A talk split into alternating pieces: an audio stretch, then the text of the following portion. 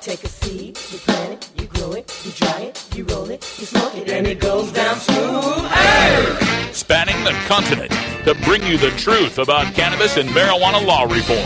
I smoke pot and I like it a lot. CannabisRadio.com presents The Russ Belville Show, the voice of the marijuana nation. Hey, this is great, man.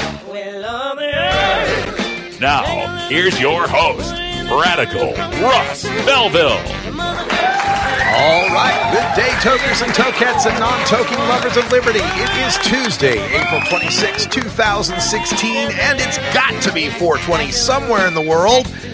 And I am coming to you live and direct from somewhere outside the outskirts of Greenville, South Carolina. That's right, Greenville, G R E E N V L.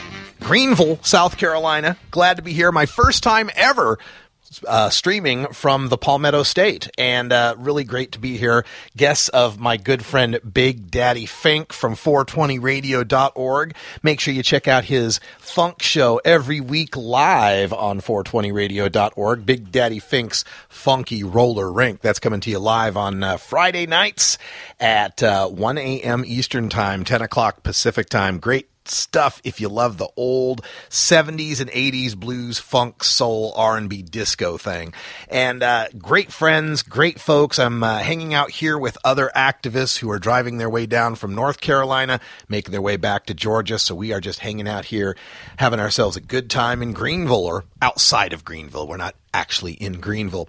But uh, I've been everywhere this uh, past couple of weeks. I just got back from Eugene, Oregon at the Oregon Marijuana Business Conference. We got some highlights from that conference, just took place Sunday. And, uh, just as a little aside, I had the greatest time because uh, I was coming out of the lobby, making my way to the uh, party, the after party uh, Sunday night, and Alex Rogers, who hosts and uh, runs the event, said, "Would you like to share a cab?" And I said, "Yeah, that'd be great. Let's share a cab." And uh, he was there with a, another couple that was standing there, and as we're getting in the cab, the fifth person to join us in the cab was Tommy Chong. Tommy Chong was highlighting the event, and uh, got in the cab with me. So here I am taking a cab ride with Tommy Chong. That's all right.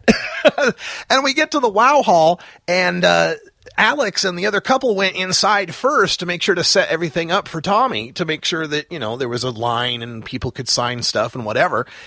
And so there I am just standing on the sidewalk in Eugene, Oregon with Tommy Chong. Just two of us, just hanging out. And uh, I snapped a quick selfie. I asked him, Can I take a selfie? He's, he's a very nice man. Said, sure got my selfie and uh, escorted Tommy Chong into the Wow Hall. So just kind of chit chatting with him along the way. So that was a lot of fun. Uh, we've got some interviews from that event coming up today on the show. We're going to talk with the very wonderfully named Cat Belleville from Dispensing Business Solutions. Uh, it's so rare that I ever meet anyone with my last name, so that was a real joy for me.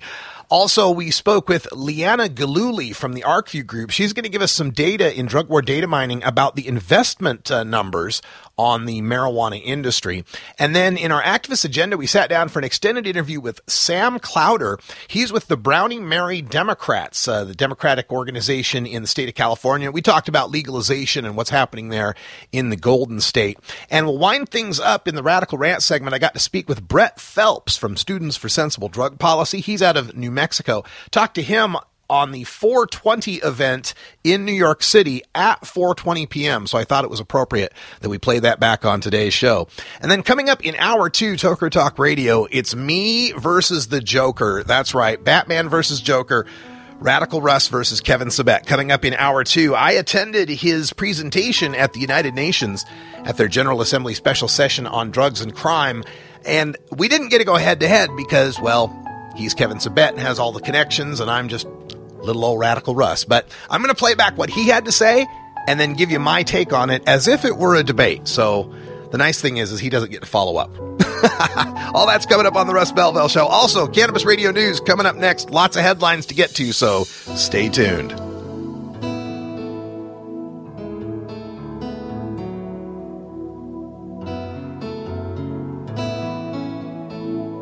This is the Russ Belville Show on CannabisRadio.com.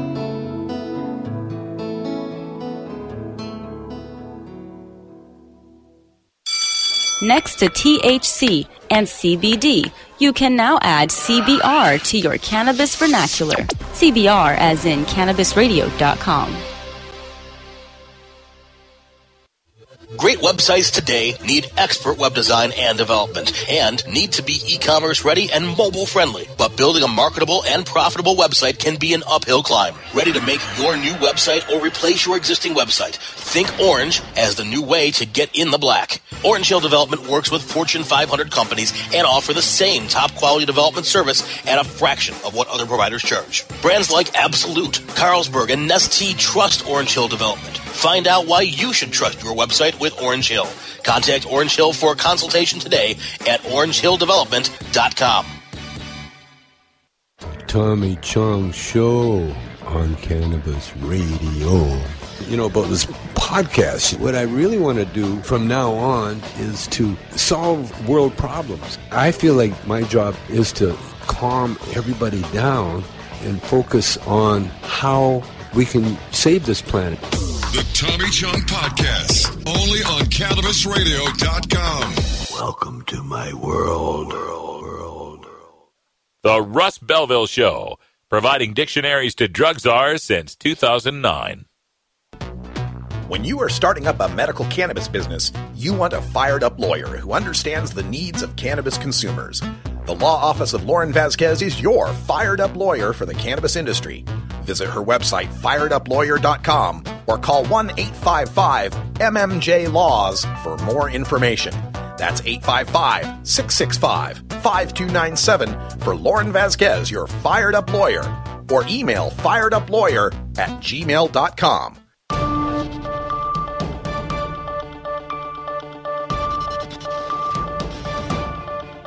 It's time for the Cannabis Radio News.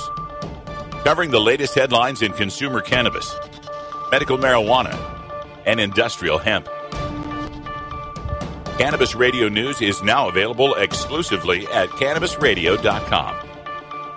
Now, your marijuana headlines in 4 minutes and 20 seconds. This is Cannabis Radio News. This is your Cannabis Radio News for Tuesday, April 26, 2016. United Nations, the first UN General Assembly special session to address global drug policy in nearly 20 years, heard major differences on the approach to drug use. Canada's Health Minister, Jane Philpott, announced that the government will introduce legalization to, of marijuana next spring. Jamaica's Foreign Minister, Kamina Johnson Smith, told delegates that the government amended the Dangerous Drugs Act last year to give tickets for possession of less than two ounces of cannabis instead of making it a felony offense, and to legalize the sacramental use of marijuana by Rastafarians. It also established provisions for the medical, scientific, and therapeutic uses of the plant, she said.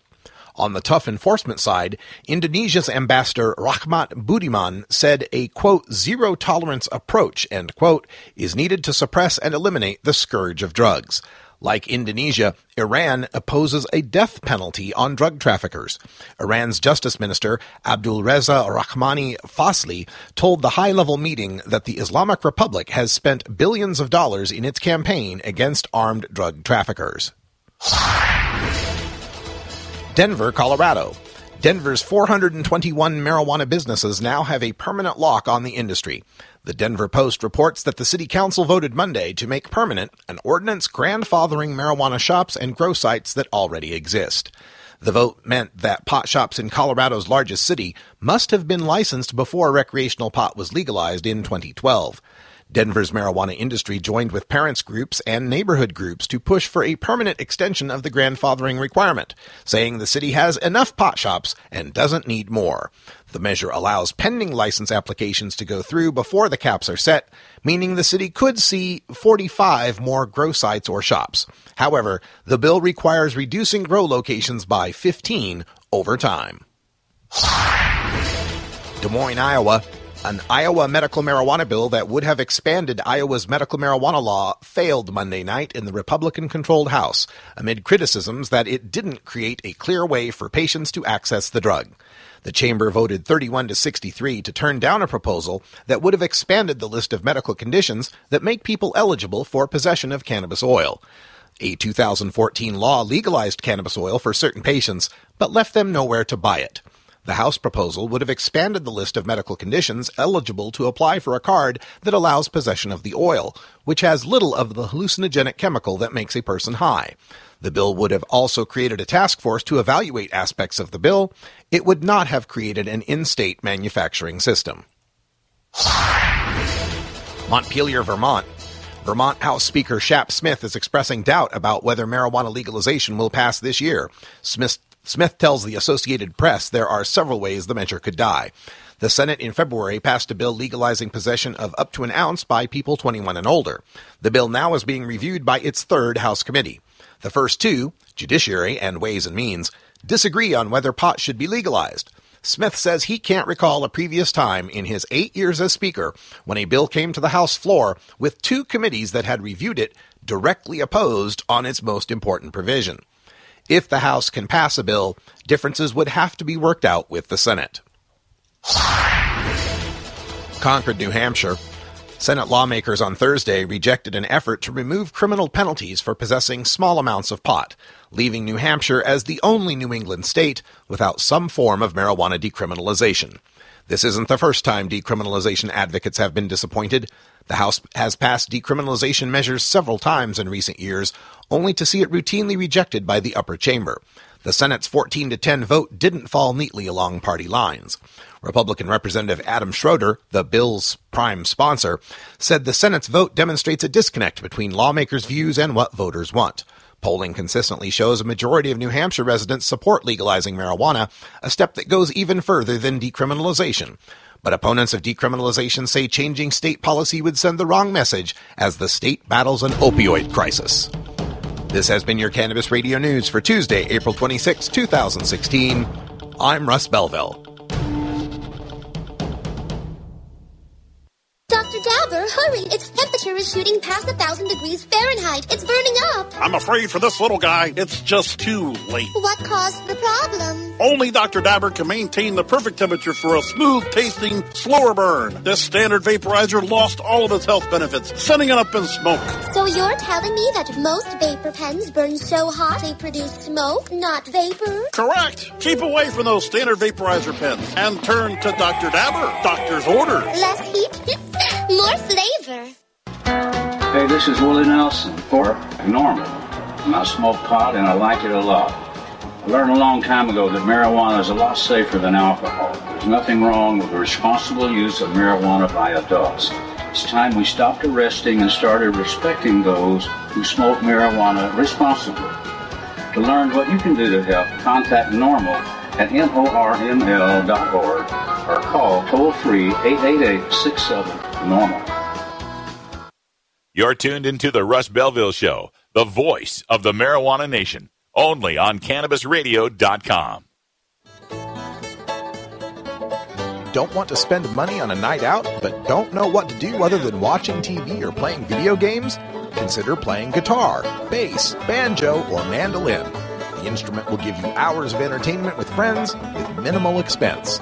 Stop by the Fingerboard Extension downtown Corvallis at 120 Northwest 2nd Street today or check out its inventory on the web at fingerboardextension.com.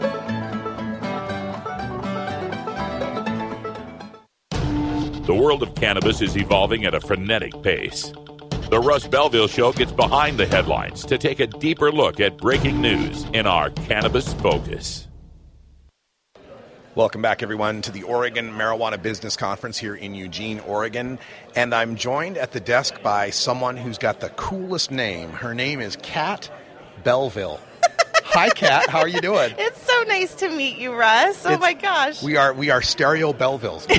we are. This is awesome. we were just uh, talking with each other because it's so rare that we find someone with our last name, even though yours is spelled the old French way, which is kind of cool. Uh, it's great that you stopped here because not only do we have the same last name, but we're also in the same industry. Yep. You're involved with um, Dispensing Business Solutions. Correct. Tell us all about that. So, um, my husband and I actually have a lot of uh, business solutions that we can offer, but really just helping to, you know, crack any codes that need to be cracked for um, anybody in the marijuana industry, specifically dispensaries. Mhm. We saw a huge, huge um, issue about three years ago with credit card processing and banking specifically, Yeah. and we set it up, set out to just engineer and do whatever we could, put the puzzle pieces together, put the right people together, and um, through networking and relationships, we actually have found some incredible, incredible people that we partnered with and have been in a pilot program for about two and a half years, um, and we're finally able to um, actually go go public with it. So just in the last couple of weeks, it's really exciting. So uh, this, of course, is uh, related a lot to all that, you know, IRS 280E and the financial uh, regulations that prevent these industries from being able to do standard banking practices. So, what are some of the things that you offer uh, that help those people out to get around those things? That's a really good question. So one of the things that we did, we did a lot of just groundwork in creating relationships with with local banks. For example, we have a handful of those. Um, also, just creating you know long term banking solutions for maybe even offshore accounts, depending on what people are needing. Here in Oregon, it's interesting because it's all dependent on the county that the person lives in, and is there a local bank in the county that they can act, that can actually offer solutions. So we've created relationships with the banks in Oregon that actually do allow that, and then any of the counties that don't offer that, um, we have offshore options. Why, why is this a county by county thing? That's a really good question, and and it's it's it's weird how it is, but it has to do with the, where the banks are actually able to operate. Okay. So if the banks that are actually offering solution are solutions are in a specific county and they aren't able to go across county lines for whatever reasons, maybe their jurisdiction isn't you know big enough or whatever, but that it's basically um, based on what the bank is able to actually do in the counties that they actually serve. Is, is this based on Oregon state banking laws then? Yes. Okay, so the feds aren't, this isn't a Fed issue. Correct, Okay. Because it's credit unions ultimately that we're talking about, which is also why any of the um, you know any of the counties that don't have a solution, we, you know, we might be doing something offshore or whatever, but which is a little bit more expensive, but at least it's a stopgap because anybody who's actually offering credit card, you know, processing in their dispensary is going to increase their revenue by up to sixty percent. Sure. that's an industry standard, so that's exciting. Yeah. Now, uh, if I'm not mistaken, Oregon Governor Kate Brown recently signed a bill having to do with Oregon state banking and the cannabis industry. Do you Mhm. know anything about that? And if so, does it affect your plans any? Um, yeah, no, it's actually really exciting because what that means is that um, ultimately there's going to be. Uh, it's going to be open for everybody here in a hot minute once everything is actually on board. Um, and it doesn't affect us in any way because what's really cool about what we're doing, we're the first to be able to actually go out and offer a solution to not just Oregon, but to, quite frankly, any state that has a dispensary. Um, and so it's, it's going to be awesome for us to actually have some competition because it's actually not going to really be any competition, in our opinion, because we've already been doing it for Sure. the last two and a half years. So, um, but we're excited to see what that's going to look like to, you know, give options to the people. But ultimately, what we're here to do is to create relationships. We want long-standing business relationships, and ultimately, where this came from was a desire to just help create security for the dispensaries. So. All right. So, how did you find yourself in this industry? What, what brought you here? Oh well, it, okay, that's funny because what what has happened originally? My husband and I were in the alternative health industry. Okay. So we were stress reduction specialists for many many years. His mother's a naturopath here in Eugene. Um, my father's a physician, so we have that healthcare background. Um, and so because of just the healthcare component, that was something that was incredibly interesting um, to us. We just have a huge love for the industry because of that. We've seen miracle after miracle after miracle on the medical side. Um, and so, because of our business that we have, which is actually with Business Solutions, with you know, we do things like you know, internet and home phones and cell phones and that kind of stuff. So, offering services to businesses and individuals. Um, we were already working with credit card processing. We already understood how the industry worked. And when we saw that there was a huge need in this industry, we saw an opportunity to kind of, hey, let's research this. What does this look like? Why is this such a big issue? We had a lot of questions. We saw a huge problem, and all we wanted to do was help solve the problem. So, um, yeah, that's how we got into it. Is just seeing a problem and seeing an you know an opportunity to really make a difference and be in contribution to this amazing cannabis community. Well, fantastic. Well, Kat, tell folks uh, any contact info they need to get in touch with your uh, organization, your business here, Dispensing Business Solutions. Yeah, absolutely. You can, you know, call me or you can even text me um, on my cell phone. And my number is 541-603-8725. Again, that's 541-603-8725. Or you can also email me at livingwelldynamics at gmail.com. That's livingwelldynamics at gmail.com. All right, Kat Belleville, thanks for joining us here on the Russ Belville Show. Oh my gosh, thank you so much, Russ. It's so nice to he- just meet family right yeah, here. No, no kidding, no kidding. We'll go back to the uh, Oregon Marijuana Business Conference. Hide the dope. We don't have any dope. And what did I just smoke? Hey, everybody. Happy 420 to our friends in the Mountain Time Zone. Studio audience, hey, say happy 420, y'all. Happy 420, y'all! There you go. I love that when they say y'all. We're going to take a break and pass a joint. We'll be right back with more from the Oregon Marijuana Business Conference. Liana Gululi from the ArcView Group with some investment data coming up next.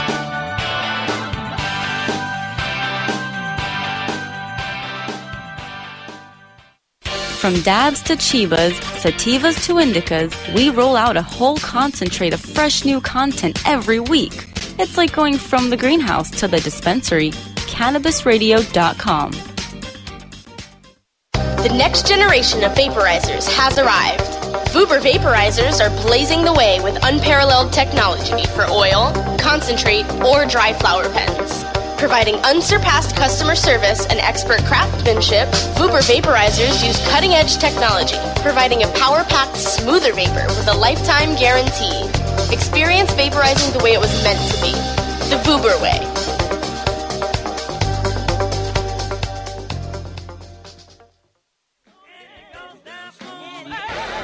I'm Radical Russ from the Russ Belville Show. Keith Stroup, the founder of NORML, is here. The single most important victory will be California. We've got Steve DeAngelo. Well, the state of cannabis affairs in California is in flux. The guru of ganja, Ed Rosenthal. It's uh, better for people to be using concentrates. Weekdays live at 6 Eastern, 3 Pacific, exclusively on CannabisRadio.com. The Russ Belville Show reminds you to never smoke and drive impaired. Hang out for a while and share. Are you playing an acoustic guitar but want to be louder without an amp? Try a resonator guitar.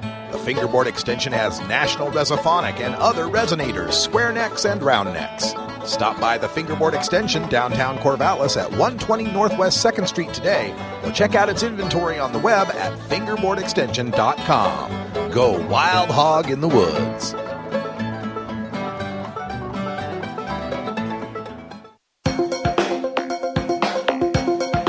Promoting the end of adult cannabis prohibition is easy because we have facts, science, reason, compassion, evidence, truth, and logic on our side.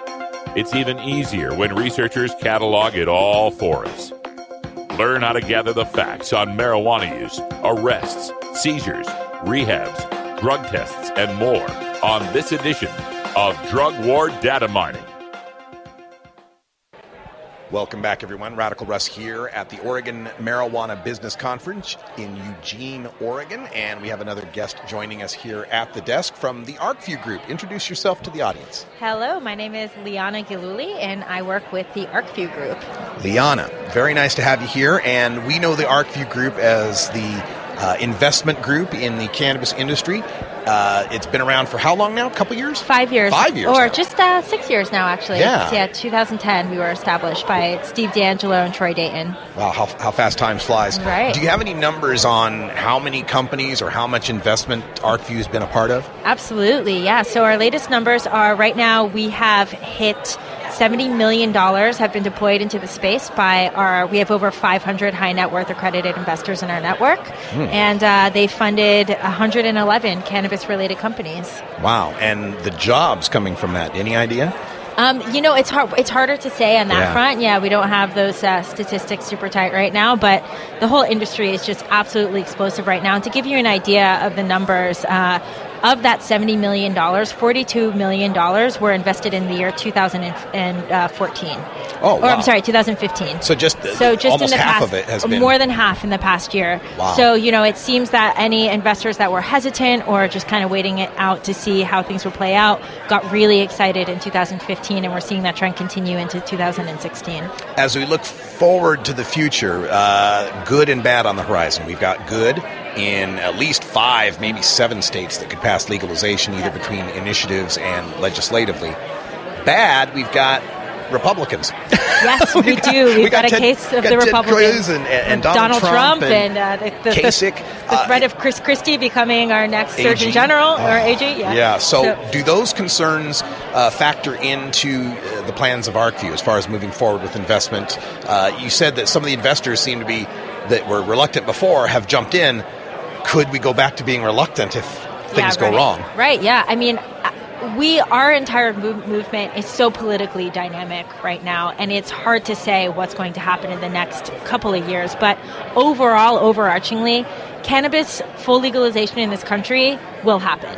In Yeah. our lifetime, I mean, forget our lifetime; it'll happen in the next five to ten years, I believe. So, it is there is risks involved in getting in early, but at, at this point, the risks have become so minimal because the potential is just so massive. You know, the thing that people like to talk about is imagine getting involved on the, the beer and alcohol uh, industry right when that was moving out of prohibition. Right. So the opportunities are just enormous right now, and people are seeing that. And really, now's a really great time to get in, get established, get companies up and running, and create a solid foundation so that when the rest of the country does come on board, you're locked in and ready to go.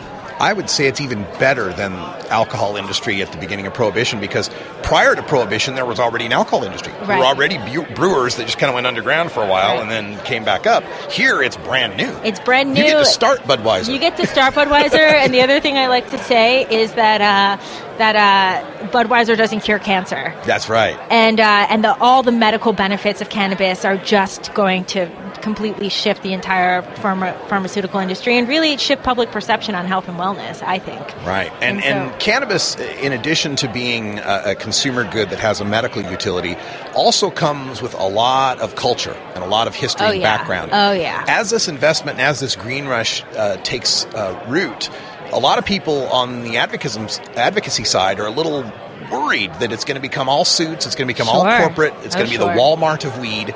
Is there anything about your investment strategies or the ways that you deal with investors that, that inculcates them into some understanding that this isn't just a product, there's some culture here? Absolutely. So I love that you brought up that question. It's such an important thing, and it's something that we hear, especially being the leading investor uh, firm in the space right now. It's something we hear concerns about all the time, and. I just, I'm so completely blown away by the amount of, of heart and soul and good intentions that our investors are bringing to the table. I mean, it's the only business conference I've ever attended where everybody's hugging each other hello Yeah, as a greeting, and that is really, really special. And the people, the people who are getting involved now, the, the early investors that are jumping on board now, they see they they're in it because they love the industry because they love the plant they believe in it they believe in freedom they believe uh, you know they're really for the social justice cause as well uh, we because it is not federally legal we're still you know the very act of investing into cannabis is an act of civil disobedience in a sense Yeah. so we're still getting some super incredible very heart-centered very intentional people in the space and that's that again why now is such a magical golden moment right now because that there's there is a lot of heart right now. So yeah, I mean, you're we're of course going to get the suits in. We're of course eventually going to get corporate interests in, and it's really up to us to maintain the industry with each other, with our extended community, uh, and within ourselves as well. I think a, a large degree of that would be integrating a lot of the people who've been in the cannabis space throughout the years, even on the illegal side, and bringing them in with their background and culture and knowledge. 100%, But, yeah. but for a lot of those folks, the world of business and investment is scary and new and freaky. And what kind of advice could you give a budding entrepreneur, pardon the pun, Yeah. a budding entrepreneur out there uh, who wants to get involved, who's been involved with marijuana for a long, long time, but once you start talking, you know, uh, Series A Right, fundraising right, right. and numbers with commas and percents in them, it freaks them out. What can you give them for advice? I mean, there is an immense amount of opportunity right now. Get compliant, get legal, do everything that it takes, get yourself all the licensing, jump through the hoops, and do it right. So get a mentor. There's amazing law firms out there. There's we're partnered with a business accelerator called Canopy Boulder. Uh, that's another great option if you have this, you know, business idea, or if you've been underground and want to formalize your business. There's so many resources right now, and uh, my advice to everyone who's, you know, hesitant to come above ground, just do it. Just do it. The rising tide raises all ships, and we want you. We want you on board, and we want you to have success with the rest of everybody else. And uh, it's just, it, it's scary, and I and I get it, but it's so there's so much hope, and it's so important that we do this right. All right, let's do it right with the ArcView Group and uh, give folks uh, the contact information online Sure. or anything they need. Yeah, I mean, you can find us at uh, the arc. Uh, arcviewgroup.com, A R C V I E W group.com. Um, yeah, and uh, info at arcviewgroup.com is the best way to email us. All right. Well, thanks and yeah, sit- we'll be at uh, we'll be in Portland next week. We have a big uh, investor forum Oh, yes. coming up May first through third, and so we have these we call them Arc Tanks. They're Shark Tank style pitch events where we'll have about twenty companies pitching to a room full of investors. So Excellent. Well, uh, look forward to that. Check out arcviewgroup.com for more information on that. And thanks for sitting down and telling us a little bit about this. Absolutely. Appreciate Can I make one more plug for our, uh, our market report? Please do. So, yeah, we produce the most off-cited market analysis of the, the state of the legal marijuana industry, and we just released our fourth edition report. It's our most robust report yet. We partnered with New Frontier on it, and it is really, really amazing. And uh, yeah, those are available online as well, arcviewmarketresearch.com. All right. It's all available for you. Thanks so much for joining us. We appreciate Thank it. you. Appreciate it. That's great stuff there from the Oregon Marijuana Business Conference. Leanna Galuli from the ArcView Group. Check them out online if you're into the investment side of the marijuana green rush. You want to get yourself some information. They've got some really good data for you. Now, coming up in our next segment, we have got our activist agenda. I had the opportunity to sit down with Sam Clauder, who's been working for decades in political activism, specifically the Democratic Party, Brownie Mary Democrats. You've heard on our show uh, Lanny Swerdlow, uh, president of the Brownie Mary Democrats. And of course, if you don't know who Brownie Mary is, you need to get on the uh, old internet machine and get yourself educated. Pay some respect to those who came before you. Be right back. This is the Russ Belville Show on CannabisRadio.com.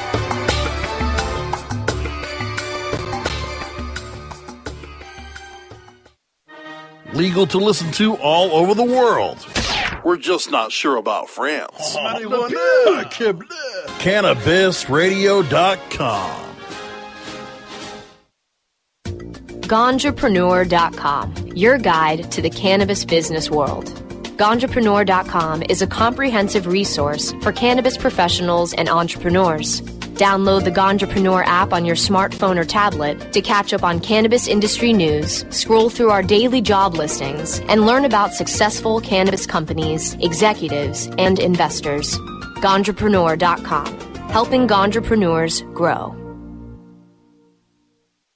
It's time. It's time. It's time. It's time. The time has come to end prohibition of marijuana in Vermont. It's time.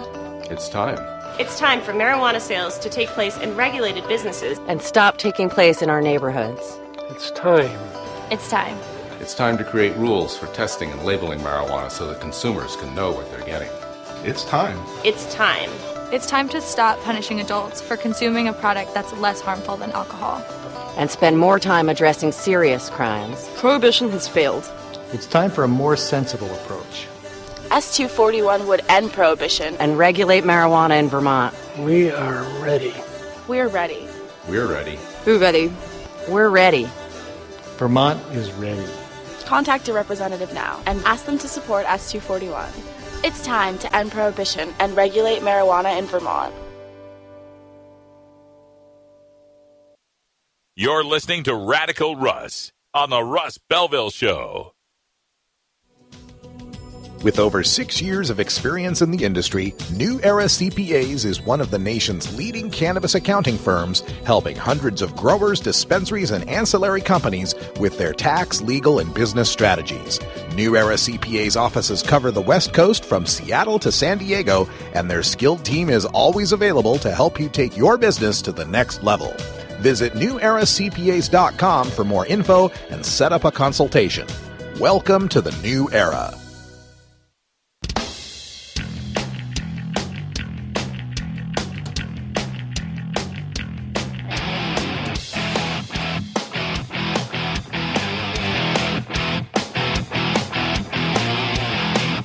Activism begins with ACT. The Russ Belville Show features the stories of hardworking grassroots activists working for an end to prohibition in today's activist agenda.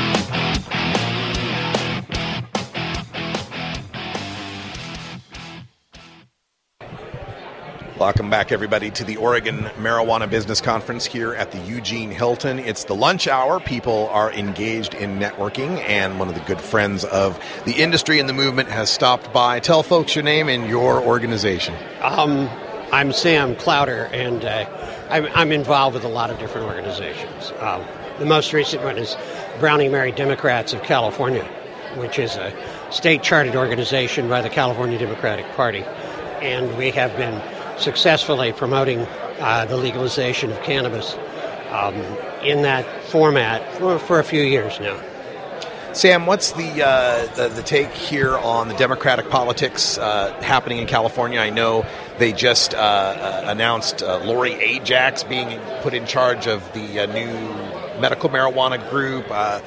Governor Brown and, and I mean, Lieutenant Governor Newsom has had this report that's come out uh, for how cannabis should be legalized. Just give people that aren't familiar with the inside politics maybe a, a taste of what's going on and what Brownie Mary is doing in that respect. Well, Brownie Mary, Brownie as Brownie Mary is Democrats is really limited to the Democratic Party. Right. And uh, what you're asking about is a much broader spectrum okay. of what's happening and what's going on. I have been working on this issue since 1971. I helped put Prop 19 on the ballot. The first uh, one? Yes, yes. And um, it's the only issue, political issue on my personal agenda that I've worked on for this long without achieving what I consider to be a final success, which is legalization in California. It's come and gone in many different forms. Uh, there's a great deal of controversy about the AUMA. Um, the fact is, if it if it's approved, especially with a 60% or larger majority, it's a it's a statement to the legislature.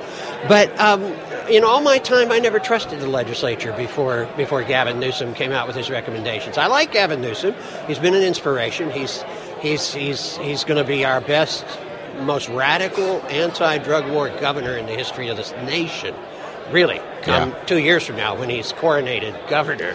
I, but his the the recommendations that came out in that white paper just astonished me. They totally turned my head around. Every single one of them is spot on, and it gave me a feeling that we could get a better deal from the legislature than from an initiative.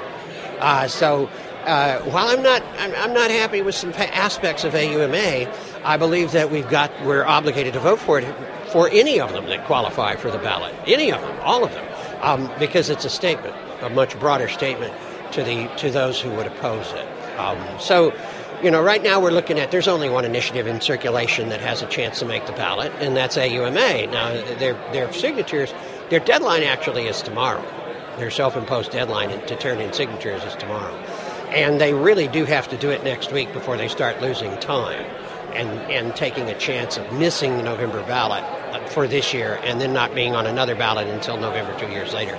But whether or not it passes, the fact is that it's been the activists and the growers who have moved this issue. You know, it's been the people who have been conscientious objectors to, to, to an unjust law from the very beginning, from the beatniks when they left San Francisco to grow it in Humboldt and Mendocino County in the 1950s, and, that's where you can trace the modern the right. modern cannabis revolution. Um, but uh, uh, it's it's always been led by people who take it from a political angle to begin with, because when you when you consume and you realize what a joy consuming cannabis is, it changes your whole perspective, not just on life and drugs and cannabis and plants and herbs, but also on government propaganda. Sure. Um, so uh, we have always been the movers, and the law. It's, it's up to the law to come catch up with us. Okay. I don't. I don't mean you know. Uh, Not the law catching up with you. illegal activity. I'm saying we have been leaders of this movement, and it's just they're dragging their ass, but they're headed our direction. As long Yeah. as they're headed in the right direction, we just got to give them more gas. Now uh, that means that regardless of what happens with AUMA, if AUMA gets elected, we're still going to do what we got to do to to what we feel is fair and just. And and I think that I think that the heart of the movement has proven itself a true patriotic element in this nation. It's it's objecting to a victimless crime. It's not a crime at all. It was always a law that never had a had a victim. So it was always moral legislation. And in a free country, we shouldn't be legislating morality like that. Right. Um, and so it was really a commitment to the truth uh, on the behalf of those who used cannabis to continue to use it in the face of being arrested from the very from the very beginning. And so, what are they going to do? They're going to have to change the law to conform with our behavior. They're going to have to change the law to conform with our economy. They're going to have to change the law to conform with the best ways of growing it. Economically, they're going to have to change the laws medically to conform with the, the, the tremendous discoveries that are being made across the rest of the world about how to use CBD, uh, their medical applications of CBD and THC. What I'm looking at in long range, I mean, like, oh God, man, I'm 65 years old in August, all right? And I've been doing this since I was 21, okay? So I'm looking long range, and what I see the, a, a much longer range contribution to the politic, political consciousness of America is that the fact that so many people out there who haven't used it because it's illegal, once it's legal, they're going to use it, and it's going to turn their head around politically. Yeah. They're going to start questioning authority. They're not going to put up with this kind of, you know, we, we need to turn people into thinking them for themselves instead of instead of automatons by organized religion, organized government. And cannabis not only does that on an individual basis, but then when you look at the broad political and legal spectrum of the past 100 years, you realize, hey, this isn't the greatest country of all. It fucks its own people. And that, and that, in the long run, I think is going to be re- reverberate through the society with a much greater power, more powerful in, uh, impact across the nation than even does the smoking of cannabis. Wow, that's that's uh, that's heartening to th- to think about, Sam. Uh, I, you made a point there as you were discussing getting a better deal out of the legislature than you might get out of an initiative. A lot of times, because there's a lot of uh, political horse trading that goes on for an initiative. Oh, we don't want to scare the soccer moms. We don't want to scare this demographic or that demographic. In Oregon, it seems like we passed our Measure 91, and the legislature did just that. They gave us some improvements, but some people would say they also took away some things. Uh, are there fears, you know, devil's advocate side, that you worry about the legislature implementing in legalization? Yes, and, and everyone who's a watchdog needs to continue to be a watchdog because we want it all. Okay, we don't. We, we're willing to compromise and take what we get for now, but we're coming back for more until we get it all straight. Okay, and after cannabis, it's just like uh, like this. Uh, um, the doctor said, who who was the keynote Dr. speaker. Hart, yes. Yeah, Dr. Hart. Uh, he's pointing out the fact that there's no difference in these other drugs and their impact. I mean, once you get around to looking at heroin legalization, you realize that um, the reason it, the reason the country waited so long to make it illegal in the 1920s and 30s, it had been used in the 1860s to, for Civil War veterans, and these Civil War veterans had been addicted and used it for all their lives. I mean, uh, um, uh, and there's a history of it. And they lived long, productive lives being heroin addicts to the ages of 70 and 80, which is why uh, the, the, the, the whole nation held back on making it illegal until the last Civil War addicts to heroin had died. Yeah. So it was a political football then, okay? And uh, when we get around to looking at the way, you know, we got a few steps to go there. I mean, uh, one, for me, the next great revolution in in fighting against the war on drugs is going to be produced by MAPS, Multidisciplinary Right. Association for Psychedelic Studies, because they're on the verge of making uh, um, several different psychotropic substances, including feasibly LSD, available to psychiatric study again. And again, I mean, if you go back and you look at the history of LSD, you realize that it was the greatest cure of paranoid schizophrenia and, and, and manic depressants, depressives from the 1940s to the 1960s. I'd heard alcoholism too. Yeah, alcoholism is it was it's successful in, in many different forms. But what I mean is that AUMA has some restrictions that a lot of people are, are controversial, controversially angry about. Um, and and I, I don't. That to me, that's not a big issue because AUM, AUMA is set up so that the legislature can change it and can change it with majorities. It's and so it really it becomes more of a referendum, a an opportunity for the Cali- uh, voters of California to make a definitive statement: do they want to legalize it for adult use or not? Because again, everything in AUMA is open to change by the legislature. And so, yes, I thought I thought we could get a better job from the. I, I filed an initiative myself and withdrew it after after Newsom's uh, um, Newsom's white paper came out. I filed my initiative before his white paper came out because I didn't trust his deadline. We were being told, you know, I, I, I had so many deadlines were being moved around as to when Newsom's final final paper. It was supposed to come out uh, this year, not last year. Oh, And so I filed an initiative, and they got it together and they got it out. And so I withdrew my initiative because I felt we'd get a better opportunity through through the um, the legislature. Now, here's the thing. The reason is because growers are coming out of the hills and sitting in the gallery of the legislature and lobbying them directly, personally, wearing shirts that say "I am a grower." I mean, two busfuls are going from Humboldt County to the to to um, to Sacramento to to uh, to the legislature, and doing that, they are being enfranchised. We are bringing an entire generation, maybe some in I know fa- five generations of families in Humboldt County, and we are finally bringing them back into the body politic and giving them an opportunity to be heard, validating their opinions, getting them re-involved in politics, where they've been alienated over this one issue and this one issue alone. And they have a great deal to offer. I mean, there's a lot of other problems, you know, education, crime, h- hunger, poverty, uh, medicine. There's so many different political uh, uh, items that we should share on an agenda if we share the cannabis interest, okay? And the wonder is that they get more, their, their voice is heard in the legislative process where it's not heard in the initiative process. All they can do is sign and vote, mm-hmm. okay? But they don't have any participation. That's what, in my opinion, is cool about AUMA is that it leaves a window open for the legislature to make changes. And we will continue to get more and more cannabis users to be responsive politically. I didn't say responsible. I said responsive politically on other issues. And, and I think we have a great future ahead of us in that respect. California's, you know, been the pioneer in this since 1996, passing uh, Prop 215, Compassionate Use Act, and it seems that the loudest complaints I hear about AUMA come from people that are very invested in that, uh, and I don't necessarily mean financially, but emotionally or personally in medical marijuana. Uh, what do you say to medical marijuana patients or their supporters who are claiming that AUMA is going to destroy Prop 215? It's not. It's not going to destroy Prop 215. I say what I said before. Each everybody's right. You know, you go around here and you hear all these different you hear all these different opinions and philosophies. The fact is, everybody's right. All right. If you believe that cannabis should be legalized, then everyone is right. Some people are more right than others. Okay. But everybody's right, and that's where you got to start. You got to start with that that that basis uh, uh, of understanding. Medical is going to be medical. It's going to be there just like it is here. It's going to be it's going to meet different standards, and ultimately it won't be taxed. Um, and ultimately, users, end users, can buy as much as they want. I believe ultimately the same rules will apply to recreational use, or I mean adult use, not recreational use.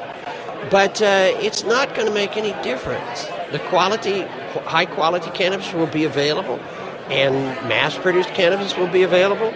I, I, I really don't understand what the what the uh, conflict is, with the exception of growing limits. Um, and and again, I mean, I have a card that allows me to grow uh, 99 plants and possess 11 pounds from Humboldt County.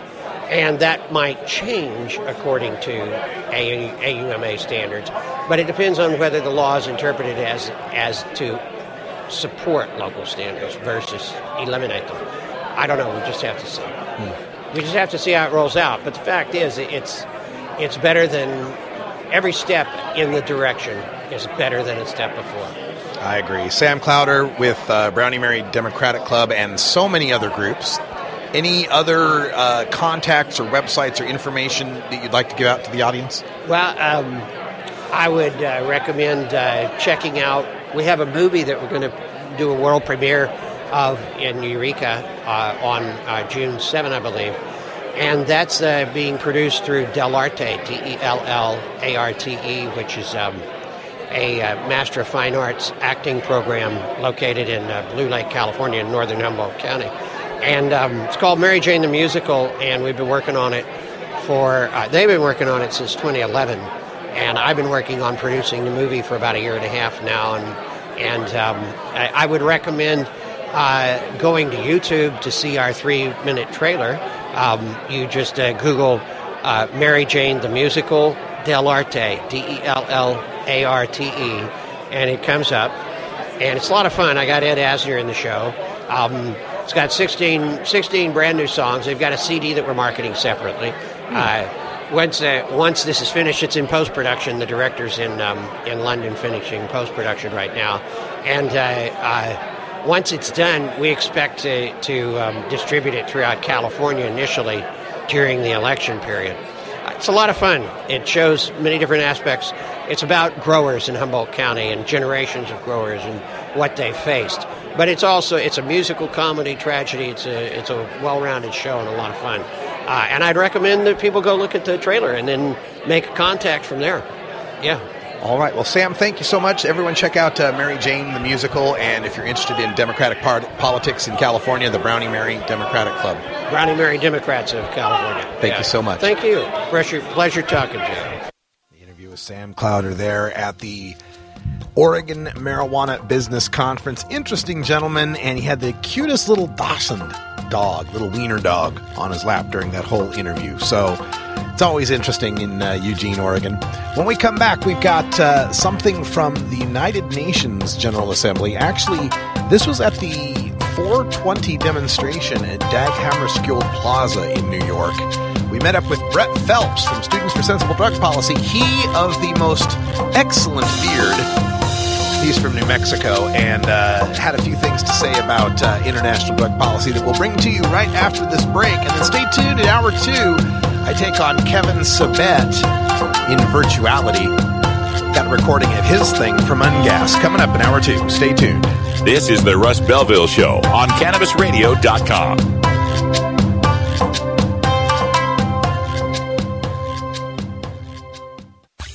Being green is good.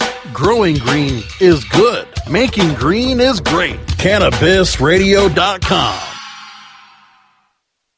Great websites today need expert web design and development and need to be e-commerce ready and mobile friendly. But building a marketable and profitable website can be an uphill climb. Ready to make your new website or replace your existing website? Think Orange as the new way to get in the black. Orange Hill Development works with Fortune 500 companies and offer the same top quality development service at a fraction of what other providers charge. Brands like Absolut, Carlsberg, and Nestea trust Orange Hill Development. Find out why you should trust your website with Orange Hill. Contact Orange Hill for a consultation today at orangehilldevelopment.com. I'm Radical Russ from the Russ Belville Show. The story of uh, Alexis, Team Alexis. Uh, she's the little nine year old girl who uh, is using medical marijuana.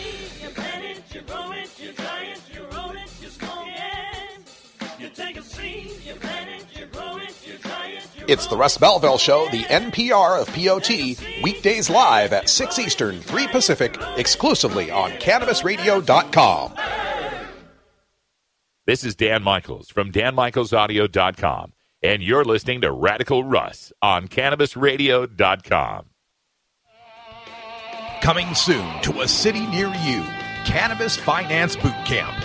Get all your cannabis accounting, legal, and compliance questions answered by their knowledgeable panel of industry experts who want to help your cannabis business boom.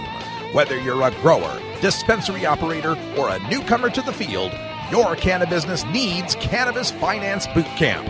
For information on upcoming events, visit CannabisFinanceBootCamp.com.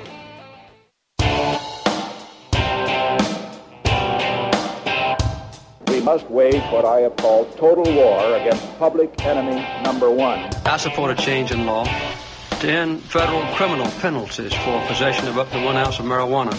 That marijuana, pot, grass, whatever you want to call it, is probably the most dangerous drug. Some think there won't be room for them in jail.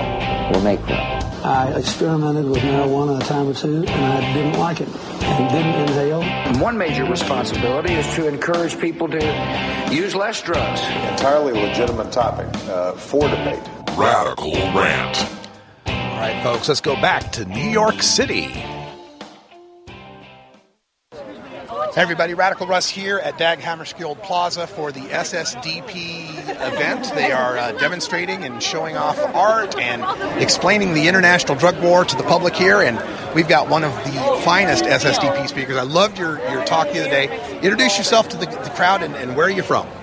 My name is Brett Phelps. I'm from Farmington, New Mexico, and I'm the chapter leader of Students for Sensible Drug Policy at the University of New Mexico School of Law. I love that we're getting more SSDP chapters at law schools. How do your law school officials react to that?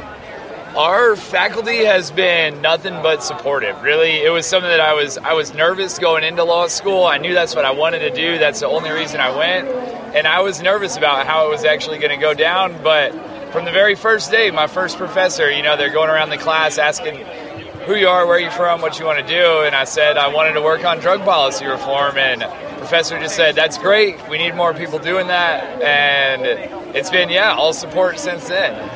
When you opened your speech the other night at the awards ceremony, you uh, gave a bunch of hypotheticals about people getting busted and what that experience is like. You want to run that down for me again? Yeah. So my speech on on Saturday was about a vision for a post-prohibition world, and so my vision on that was about making peace with the police and how when we end prohibition, we can really rethink the way that we deal with police. So I started my talk off with some of my more negative encounters that I've had with police um, in the past. You know, I was I wasn't really causing too much trouble, but I ended up in the wrong place in the wrong time.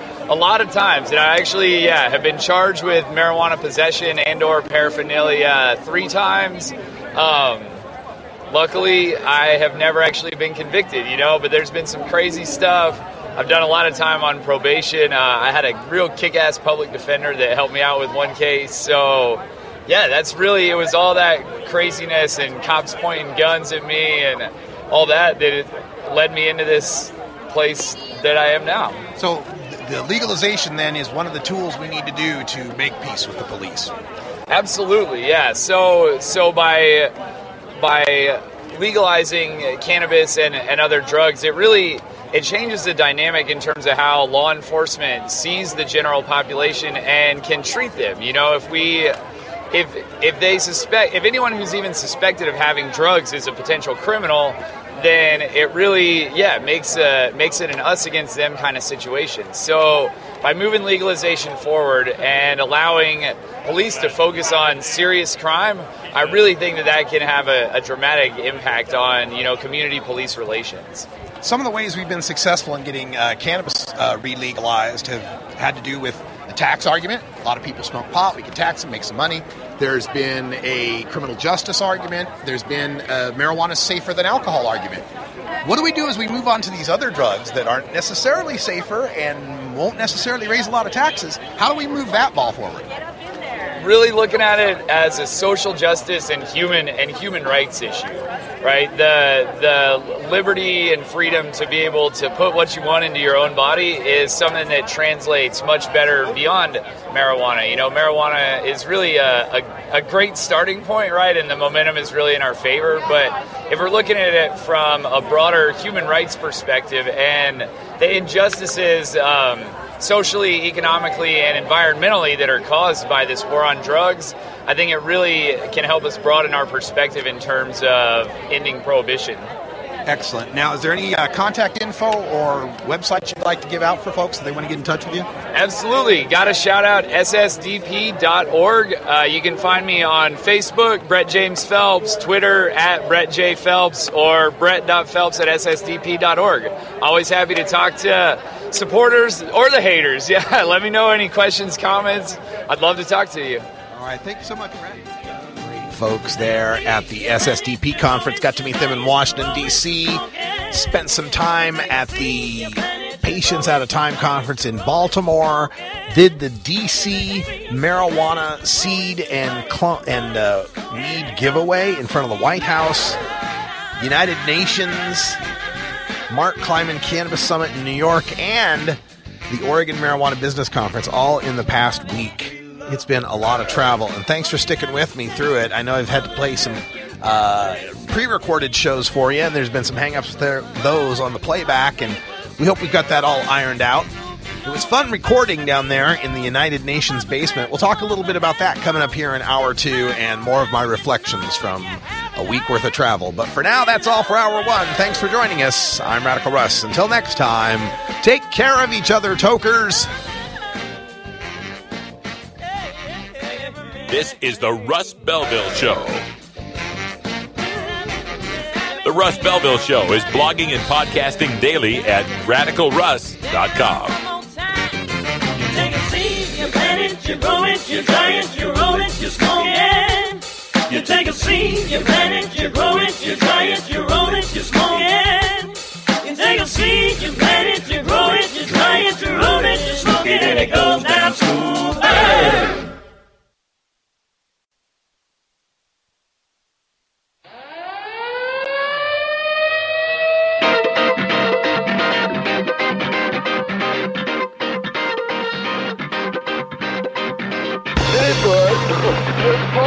It's time for Toker Talk Radio, the voice of the marijuana nation. What are you people? On dope? Where you can toke. I inhale uh, frequently. Or you can talk. I experimented with marijuana and didn't inhale. Or you can toke and talk. Ten federal criminal penalties for possession of up to one ounce of marijuana. While we talk about toke on Toker Talk Radio. So, by the way, when it comes to pot, you know, if you're 40 years old, you live in a log cabin in Oregon, you got 12 giant pot plants in your backyard, have a ball. Live from beautiful Potland, Oregon at Rolla J Studios. Hey, this is great. Freedom. Just like cannabis. Plus your calls live at 971 533 7111. They're walking on their pants with their cap on backwards, listening to Enema Man and Snoopy Snoopy Poop Dog. What's to keep somebody from getting all potted up on weed and then getting behind the wheel? Gateway theory doesn't work. It's a reality. Holland, is it real? Don't tease me. We're locking up people that take a couple of puffs of marijuana, and, and the, the next thing you know, they got 10 years. And now, here's your host, the guru of ganja graphics, the sultan of sativa statistics, and the worst nightmare of a reefer mad prohibitionist. A polite, perspicacious, productive pothead with a propensity for PowerPoint. Radical Russ Belville. All right, welcome back, tokers and tokettes and non-toking lovers of liberty. Radical Russ coming to you live. It's seven o'clock Eastern Time. I'm I'm back on the East Coast here in the outskirts of Greenville, South Carolina. G R E E N V L, Greenville, and uh, it's a good time here. Lots of folks hanging out. I'm hanging out at the house of Big Daddy Fink from 420radio.org. And uh, some road tripping activists have made their way to this hacienda. And uh, it's been a been a delight because uh, that includes two who I was in New York with. Uh, that would be uh, Jenna Broom from North Carolina and Sharon Ravert from Georgia. They are uh, in the house, although they're technically not in the house right now. They're outside on the porch looking at the pool. But it's been an interesting situation getting to see people in different places as we go from place to place and, and you learn so much about the people that are involved in this marijuana activism and how much we rely on one another to uh, get through this and to be able to to uh, split hotel rooms and to be able to share meals and share cabs and when someone's got a house and you're road tripping through, you can stop by and, and hang out and relax and get off the road for a while. Uh, there's so much cooperation that goes on in this, and, and, so many people that put so much of their own money into it and their own time into it. It's just a, a beautiful thing to be a part of, and I, I thank everybody who's ever supported me or helped me out in doing what I do. And I hope in some way I'm giving back and able to help those people that are moving forward in their activism. And coming up on this hour two, we've got some fun stuff for you because uh, I've been out on the road, like I said, uh, New York City, spent uh, five, six days in New York City. Got to go to Coney Island and the uh, 9 11 Memorial, which is the second most impactful memorial I've ever visited. Uh, the Vietnam War Memorial, of course, was was powerful. That that's number one in my book. But uh, the 9/11 Memorial is right up there. And uh, got to see the East Village. Had a most interesting time. Uh, Kristen Gwynn, my former editor at the Alternet, now working at High Times. Uh, I had the time off, and, and, we were done with the event at the United Nations. And I said, uh, "What can I do that's New Yorky?" But not touristy, right? Like I've done the Empire State Building in Times Square and Madison Square Garden and Central Park and you know all that kind of stuff. Freedom Tower. So so what can I do that's New Yorky but not touristy? And she goes, "Well, have you been to the East Village?" and I'm like, "No." And so well, let me take you to the East Village. Now, mind you, she's saying this. We're in Midtown. So we're like at 42nd Street, like UN and, you know, First Avenue, right? And we have to walk downtown all the way to the East Village to like Alphabet City down there. Uh, and you know, 40 block walk. And this woman, she's definitely a New Yorker because she walks like a New Yorker. My God, they walk fast. I thought I was a fast walker, but uh, got nothing on these folks. And I'm like, you know what I haven't noticed a whole lot of skateboarders. And she goes, oh, that's where we're going. is where the skateboarders are. And we had a good time. We walked down there. Uh, got to get uh, my fi- finally got a slice of New York pizza and uh, visited Tompkins Square Park.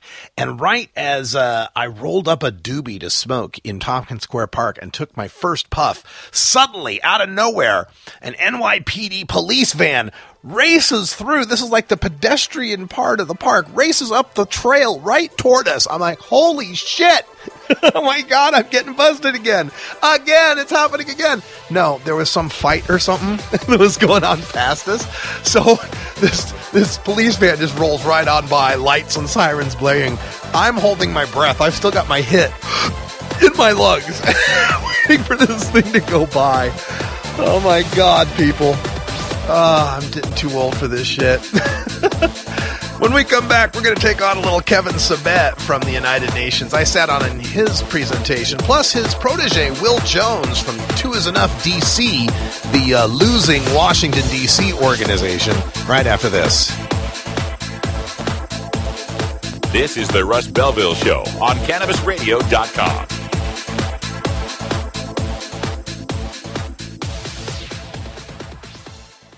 Cannabis use isn't the only thing growing, so are we. Grow with us. CannabisRadio.com. Ganjapreneur.com, your guide to the cannabis business world. Ganjapreneur.com is a comprehensive resource for cannabis professionals and entrepreneurs. Download the Ganjapreneur app on your smartphone or tablet to catch up on cannabis industry news, scroll through our daily job listings, and learn about successful cannabis companies, executives, and investors. Ganjapreneur.com, helping Ganjapreneurs grow. I'm Radical Russ from the Russ Belville Show. We're here with Sir Richard Branson. Far more damage has been done to people by the current approach. Jim McMahon. You know, a lot of the coaches are old school. You know, he used to just yell at us, "Oh, you bunch of pot smokers." John Popper on the telephone. You know, I think in the '60s there was that kind of the bigotry wasn't so common. It's the Russ Belville Show, the NPR of POT, weekdays live at 6 Eastern, 3 Pacific, exclusively on CannabisRadio.com. Warning. Hits taken on this show are larger than they appear. Do not try this at home. These people are professionals, or at least they pay me to say that. A public service message from CannabisRadio.com and the Russ Belville Show.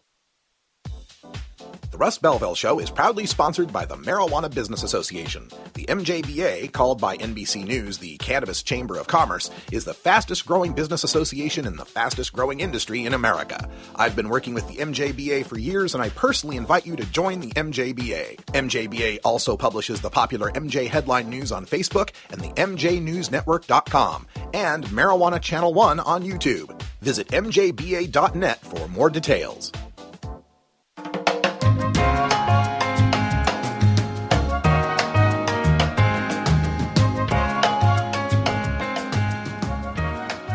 Hello, Mr. Man. Hi.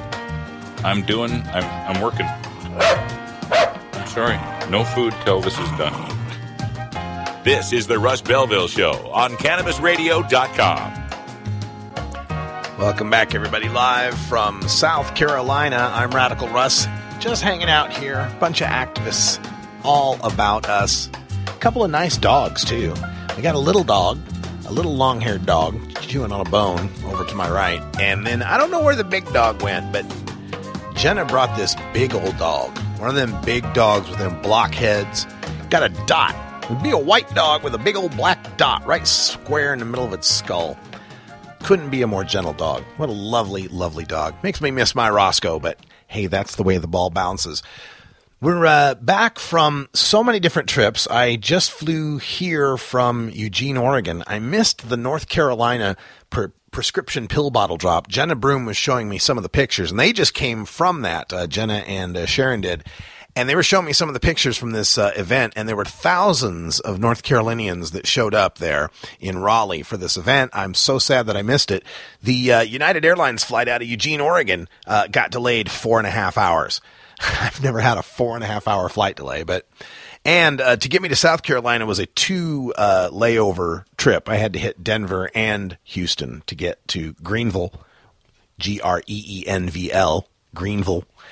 And um, but it's been a lot of fun. Before Eugene, I came from uh, New York City, and uh, my last day in New York, uh, I had the day off. I scheduled an extra day uh, after UNGASS and after the Mark Kleiman thing. I did like five days in a row there, Sunday through Thursday, and so I scheduled Friday to have the day off. But New York, as it does, uh, will make a man broke. Man, it's expensive in New York, right? And this is, you know, I, this was walking everywhere and taking uh, the subway, got the Metro card. Although somebody uh, led me to buying a bunch of special M and M's for some reason. I don't know what the hell I'm doing buying M and M's at six ninety nine a pound. what the hell is that?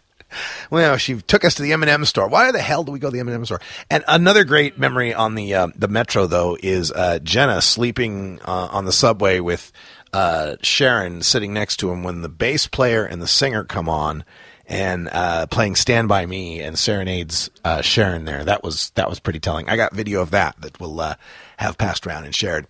But the next thing I want to get to here on the show is Kevin Sabet because you may have seen the photo if you follow my social media accounts of me and Kevin next to each other. And I tweeted it out alongside a picture from the old Warner Brothers cartoon of Sam the sheepdog and Ralph the wolf. Now, a lot of people, when they see that, they think it's Wiley Coyote, but it's not. Wiley Coyote does not speak. Sam or uh, uh, Ralph the wolf does.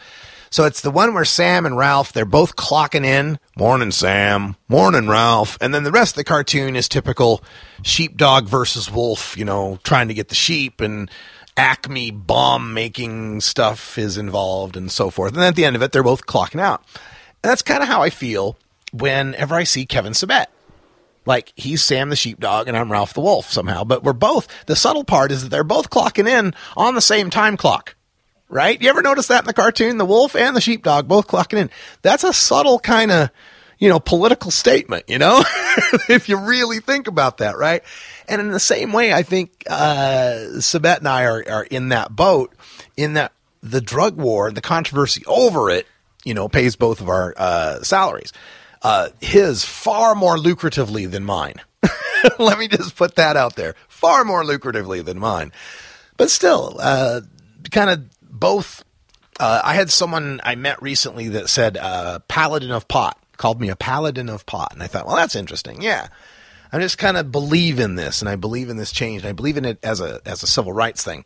So when I tweeted that picture out, a lot of people were like, well, "How do you not punch him in the face? How do you? How can you stand that guy?" Uh, right? And, and I don't know. Maybe I take the position that he does really believe in what he's doing right? That that he that that maybe he you know he's like a religious person, right? When you find a religious person and and you question really, you know, if you get down to the literal lit, the literal texts of what they believe, and you get, you, come on, you don't really believe that. Come on, really? And they do, right? And do you ascribe them as them trying to fool you or to fool themselves? right? And I don't know. With Kevin, I just I get this feeling like his heart's in the right place. he just wants everybody to be sober, I guess. But anyway, so I saw him there at the uh, United Nations thing, and I asked him, you know, hey, I want to see your event. When's your event? And he says, well, it's uh, Thursday at five thirty. Okay, I'll be there. Right.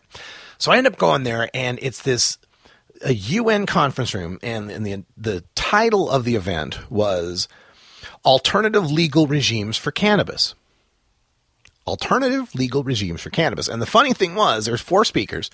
There was a speaker from the World Health Organization, uh, Ingstrom, Maria Ingstrom, I think her name was, uh, Kevin Sabet, and then Will Jones. Will Jones is the guy that headed up Two Is Enough DC, which was the anti legalization campaign that lost 70 to 30, or was it 71 29, something like that.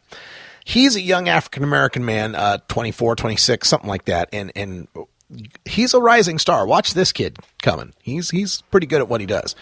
Um, doesn't mean that he's not completely full of shit on some of this stuff, but we'll play some of him if we get some time too.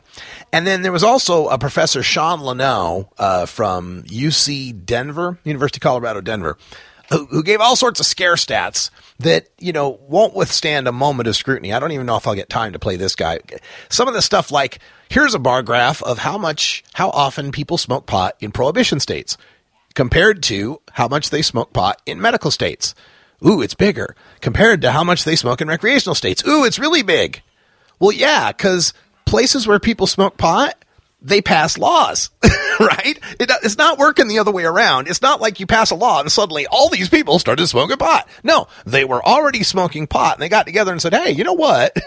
Be nice if we weren't criminals. Maybe we ought to pass a law. And that's what happens. So all sorts of BS scaremongering bullshit stats like that in this uh, report. So I was there and I was there along with a few other people. Uh, uh, Kristen Gwynn from Alternet. Oh, uh, good day. H- heading back on the road. Yes. Okay. Good day, ladies. So, see you so nice. So nice to see you. Good day. Good day. Tally ho. see you soon. I'll see you down in Atlanta or Dahlonega. I'm not sure where we're stopping first. Yeah, probably Dahlonega. Probably Dahlonega. Okay. We're live here on Cannabis Radio. Definitely live. Got to say goodbye to our activist friends. They're heading back on the road back to uh, Georgia from their uh, North Carolina gig. But anyway, uh, the uh, the Kevin Sabet adventure, lots of fun. Had that Sean Leno, and so these four speakers, and uh, also attending. Uh, I saw Kristen Gwynn there from Alternet, or formerly from Alternet, now with High Times. Um, who else was uh, attending there? The, oh, oh, the this woman, uh, Jennifer ha- Handler Hauser. Howler, something like that. I can't remember the last name exactly, but she's with Tilray, which is the medical subsidiary of Privateer Holdings. And it's particularly funny during Kevin Sabet's presentation, and you'll hear it when we get to the audio here. He makes presentation, part of his presentation is that whole big marijuana scare. Oh no! Here comes a marijuana industry that's gonna want to hook all your kids. Oh, big marijuana that's gonna create jobs and pay taxes and settle its disputes in courts instead of with bullets. Oh no, right?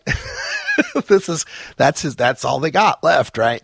So as Kevin makes his big marijuana scare, he makes he one of his slides has a you know privateer holdings, Marley Natural, privateer holdings. So I got this great snapshot of Jennifer, the woman from Tilray, looking at the slide. you know, I got the back of her head looking at the slide of it kind of demeaning her company. And she did end up uh, getting to talk to him after the event. I saw her go up and, uh, and uh, make some conversation with Kevin. So I wish I could have been uh, a little closer to have heard what went down, but it sounded very interesting. I also, at the end of the event, uh, introduced myself to Will Jones, the, uh, the young man from Two Is Enough DC. And I came up to him and I said, Hey, Will, that was a you have some fantastic presentation skills. Um, I'm Radical Russ. Nice to meet you. And he was genuinely shocked. He actually jumped back a bit. It was funny. You're, you're Radical Russ. I can't believe I'm talking to Radical Russ. I'm like, in my mind thinking, yeah, like potheads can fly and shit, you know? you know, we can, we can buy plane tickets and dress in suits and stuff. Who, who knew? anyway, so we'll play some of that. And, um, also coming up on the show, we'll have some time to get to uh, some musical uh, interludes, we heard from John Forte at the Museum for uh, Drug Policy. Uh, the Museum of Drug Policy was set up for three days. It was a temporary thing they set up on Park Avenue. Open Society Foundation, which is the uh, George Soros funded uh, philanthropic arm, uh, funded this museum on Park Avenue, which is some pretty expensive real estate. Who knows? Three days on Park Avenue could be like a year's worth of rent in a lot of places, probably. But they had this warehouse on uh, 235 Park Avenue that was set up as a temporary uh, museum of drug policy. And John Forte played there, so I'll have some music from John Forte. But uh, that, that was an amazing display, by the way. Some great art. Also, they had a, a mock up of a supervised injection facility, like you have in Vancouver, uh, British Columbia, in Switzerland, and so forth. D- d- good to see what that looked like, you know, clean, sterile, you know, nothing scary about it. And that was another major uh, portion of, you know, a, a lot of what went down at the UN, at the drug policy summits, people broadening their horizons beyond just cannabis. It almost seems, even on both sides, that this cannabis legalization thing is kind of just going to happen. And people looking beyond that now to look at other drugs and how we deal with other drugs. I I read a news blurb today that Hawaii's legislature is looking at, you know, maybe we just go toward decriminalizing all drugs. A- And there may be a revolution in thought going on now that recognizes that prohibition's the problem. Now, it's not that. I know nothing. Nothing. I'll have to get to that point later because it is now 4:20 in my native Pacific time zone, and uh, thanks to the uh, biological clock, of course, I need to take a very important safety break. So we're going to take a break, and we got that Kevin Sabet audio. We'll get to that next. So stay tuned.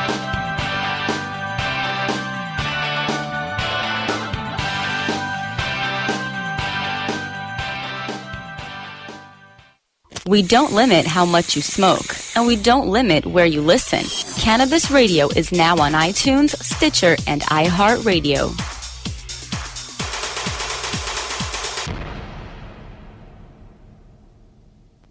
The next generation of vaporizers has arrived.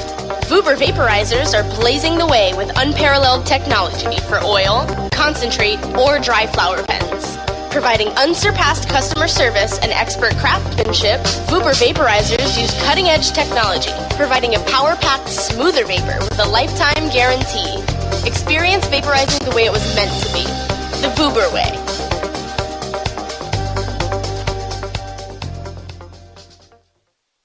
It's time. It's time. It's time. It's time. The time has come to end prohibition of marijuana in Vermont. It's time. It's time. It's time for marijuana sales to take place in regulated businesses. And stop taking place in our neighborhoods. It's time. It's time. It's time to create rules for testing and labeling marijuana so that consumers can know what they're getting. It's time. It's time. It's time to stop punishing adults for consuming a product that's less harmful than alcohol. And spend more time addressing serious crimes. Prohibition has failed. It's time for a more sensible approach. S241 would end prohibition. And regulate marijuana in Vermont. We are ready. We're ready. We're ready. Who ready? We're ready. Vermont is ready. Contact a representative now and ask them to support S241. It's time to end prohibition and regulate marijuana in Vermont. This is the Russ Belville Show on CannabisRadio.com.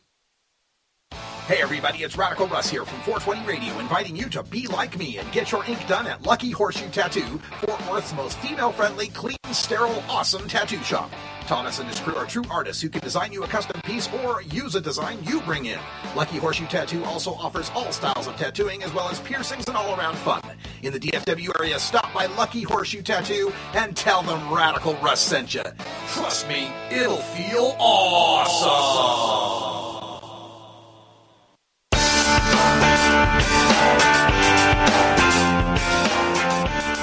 Uh, I have a package here for Radical Rick.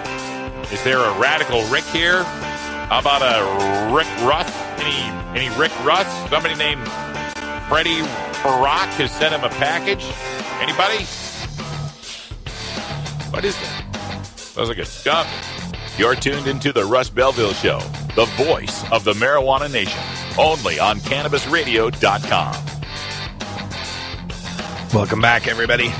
It is 723 here on the East Coast, 423 back home in beautiful Potland, Oregon, and uh, we just heard our commercial from uh, our, my supporter and longtime sponsor, Lucky Horseshoe Tattoo. And I want to give a special shout out to uh, Thomas Barrington from Lucky Horseshoe Tattoo, who uh, has just gotten married. Congratulations uh, on your wedding. Uh, so happy for the both of you. And uh, the pictures I'm seeing on Facebook are beautiful. You look great. Everybody looks like they had a great time. And I really wish I could have been there as well. So, um, Thomas and Beth Barrington. I don't know if you're going to keep the last name Beth, but whatever you're going to do, uh, let's all be PC. However we want to do it, uh, we support it. now I've gone completely off track, but I'm so glad that you had a happy wedding, and I hope things go very well for you both. All right, let's get to the audio for today because uh, I attended that session. Kevin Sabet's uh, alternative legal regimes for cannabis that he held at the United Nations, where not a single alternative legal regime for cannabis was discussed. There were no alternatives whatsoever discussed. It was all just pretty much ragging on Colorado and Washington to some extent, ragging on legalization, how we can't let it happen in California because then the sky will fall. And uh, let's get to it. Here's some Kevin Sabet for you. in the field.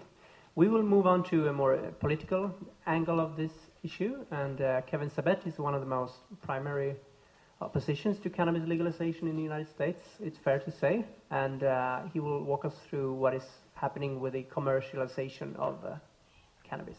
So, Kevin.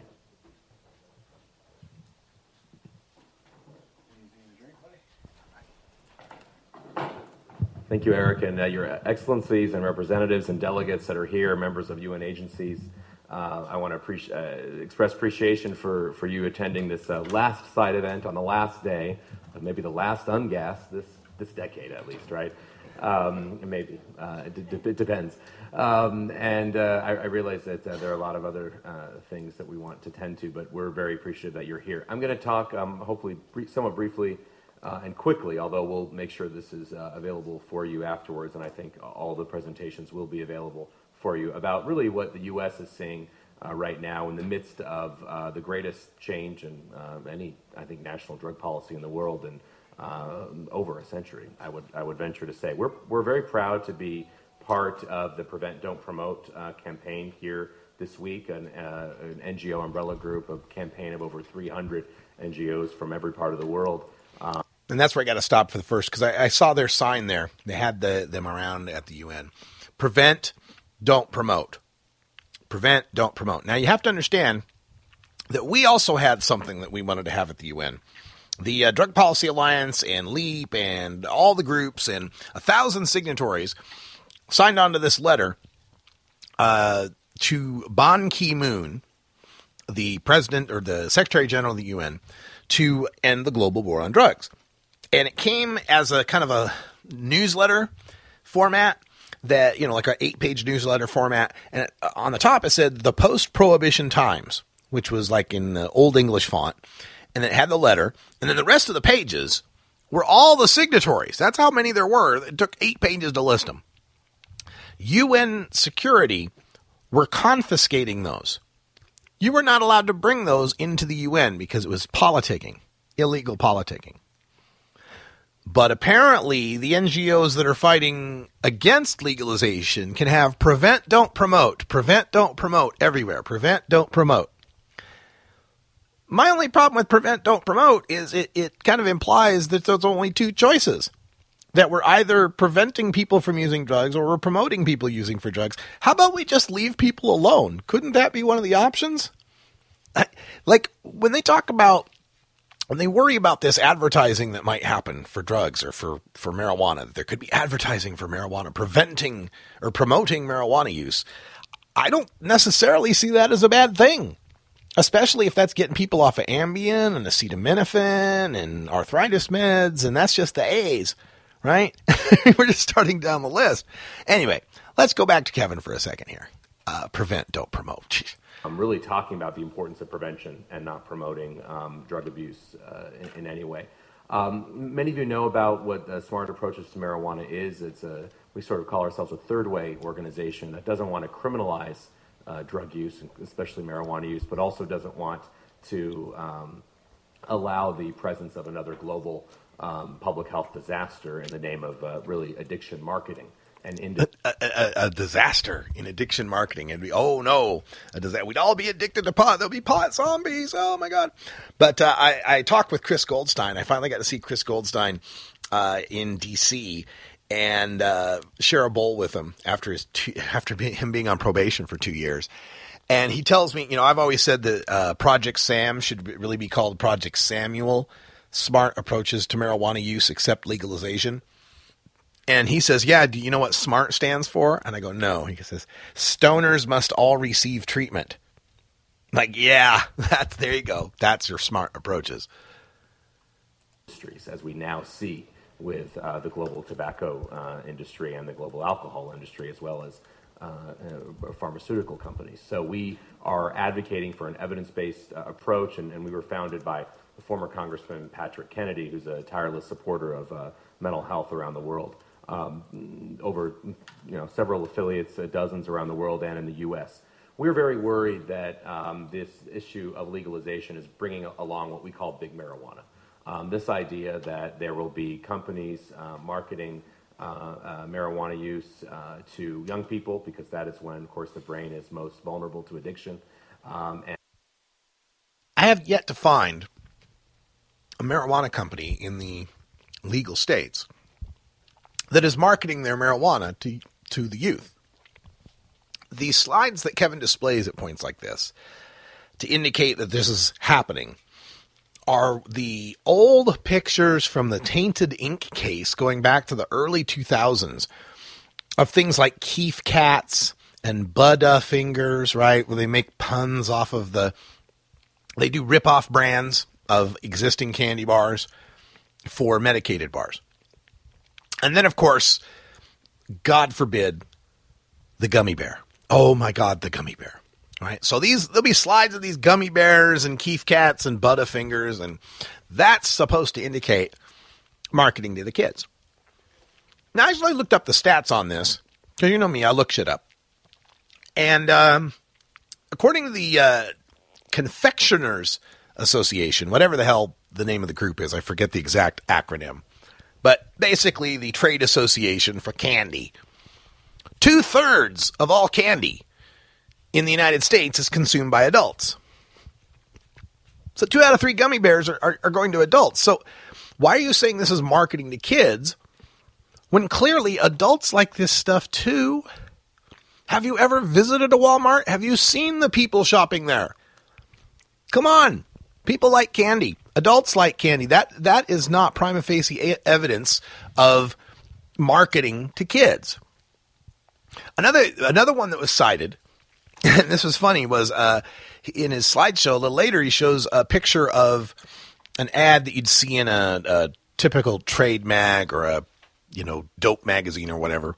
I shouldn't pick on dope. I don't know if it was in their magazine, but you know one of the you know weed magazines of uh, a scantily clad woman, right, with uh, you know medical recommendation or whatever, and that was supposed to be marketing marketing to children.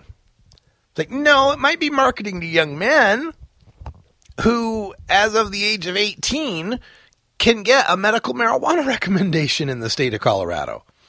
And and to say that the picture, you know, pictures of scantily clad women are only marketing to young men, excuse me, I'm 48. I I was um let's say I wasn't offended by the pictures. And if I was offended, it wasn't for the reason of them being scantily clad women, it's for the sexism in the marketing as if scantily clad women don't appeal to older men, or lots of women for that matter. I digress. Let's get back to some of the Kevin Sabet audio here. And, and other groups uh, vulnerable to addiction as well. Um, there has been a huge tide of money uh, around the world, actually. And it's important to mention this because we, we don't hear about that. Um, and especially around in the United States, uh, by this industry and by uh, lobby groups with industry folks on their boards of directors um, often calling for an end to the war on drugs or a health approach. And then, unfortunately, when you sort of dig a little bit deeper, you see the money is really about um, something much more pernicious, I think, because I don't think any of us want to see those who need help incarcerated or criminalized for what is essentially a health problem. But we also know that health problems are not ameliorated when we support them, uh, when we you know when we promote the the actual disease, uh, which is what we're seeing. Uh, many of you know uh, that. See, this is this is where he's this is where Kevin Sabet lives, and that's why I don't think he's like to be a bullshitter. You have to know that what you're saying is bullshit, and I don't think he thinks what he's saying is bullshit. I think he believes it that people that use marijuana have a disease. That's the way he sees it. Is that drug abuse is drug use that any use is abuse, that using drugs, just the the act of taking drugs, the idea that you as a sober human being would want to alter your consciousness is right there what he's against. Is this idea that you'd change your consciousness, well you must be sick. You don't like yourself the way you are. You, you, you hate being sober, therefore you don't like reality as it is, and that's a sickness. And there's people that think this way. And I, I believe that's where he's coming from. You see it in the, in the background of all of this rhetoric. He just said something to the effect of that we're promoting this disease by by legalizing marijuana. No, you're recognizing that a whole lot of people already use marijuana. They already do. It doesn't matter if it's a disease, a moral failing, a health choice, a smarter alternative. All use is none. It doesn't matter why they're using. There's 28 million of them already doing it. And they're going to keep doing it. You're never going to stop them from doing it. I was smoking a joint two blocks away from the United Nations that just had a big discussion about enforcing international drug treaties that made what I was doing illegal. They're not going to stop it. There's already 28 million. So the question is how do you deal with all those people that are going to keep doing what they're doing?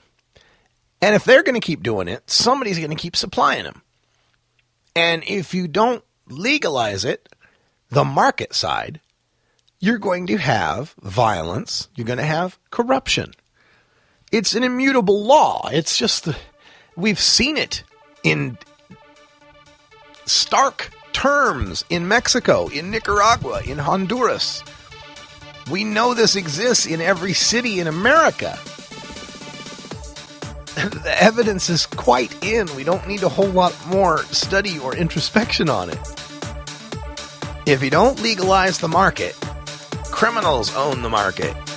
And criminals with money do bad things. We'll come back with more Kevin Sabet when we return from South Carolina. We're live. I'm Radical Russ. Stick around.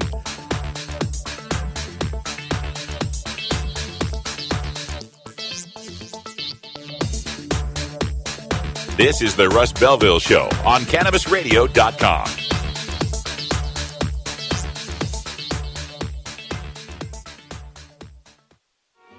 Maui Wowie, Acapulco Gold, California Kush. Our strains stretch everywhere too. This is the Cannabis Radio Network.